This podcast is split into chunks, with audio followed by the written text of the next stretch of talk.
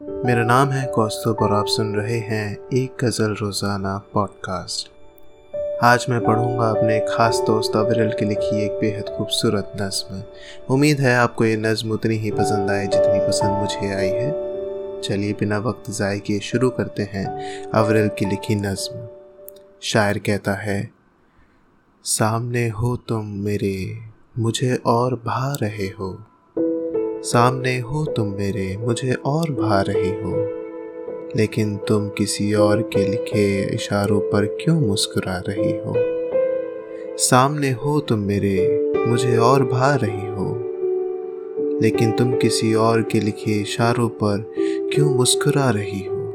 मुझे याद आया वो नज्म, भीना भीना, न जाने किसका। कि तुम्हें तो दूसरे शायरों से वहशत होनी चाहिए ना? तो तुम क्यों मुस्कुरा रही हो? सामने हो तुम मेरे, मुझे और भा रही हो।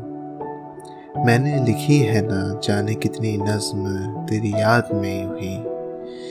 मैं पहली बार लिख रहा हूँ तेरे बारे में जब तुम मेरे सामने मुस्कुरा रही हो। मैं छोड़ के बारी अपनी बस यही देख रहा हूँ। मेरी डायरी खोल के अपनी उससे भी बेवफाई कर रहा हूँ।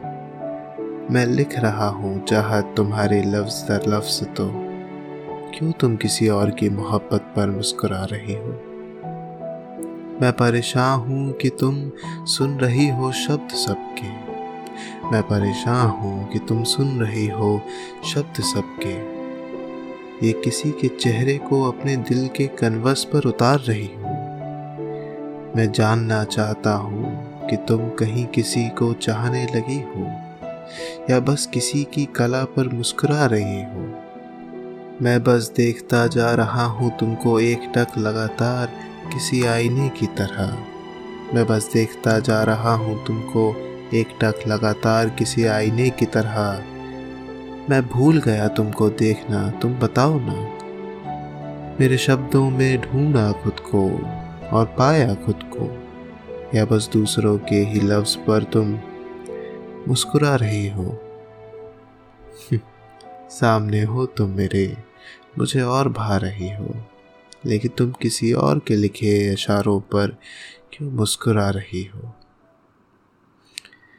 इस नज्म का संदर्भ कुछ ऐसा है कि शायर एक स्टेज पे खड़ा है, इंतज़ार कर रहा है अपने, अपनी बारी का ताकि वो जाके ऑडियंस को अपनी लिखी नज्म सुना सके।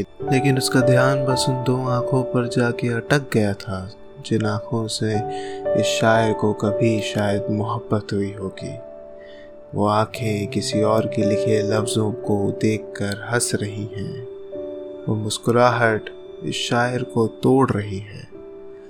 बस इसी टूटने को लफ्ज़ों में बाँध कर आप तक पहुँचा रहा है हमारा शायर अविरल। अगर आपको ये एपिसोड पसंद आया हो तो इसे लाइक शेयर और फॉलो ज़रूर कीजिएगा, ताकि मैं ज़्यादा से ज़्यादा लोगों तक ऐसी खूबसूरत नज़म और कहानियाँ लेकर पहुँच सकूँ। अगर आप खुद लिखते हैं कोई गज़ल, कोई नज़म तो मुझे लिख भेजिए अपनी कलाम एक गज़ल रोज़ाना at ji mail dot com पर आज के लिए इतना ही। फिर होगी मुलाकात आपसे एक गज़ल रोज़ाना पॉडकास्ट के अगले एपिसोड में। तब तक के लिए शुक्रिया।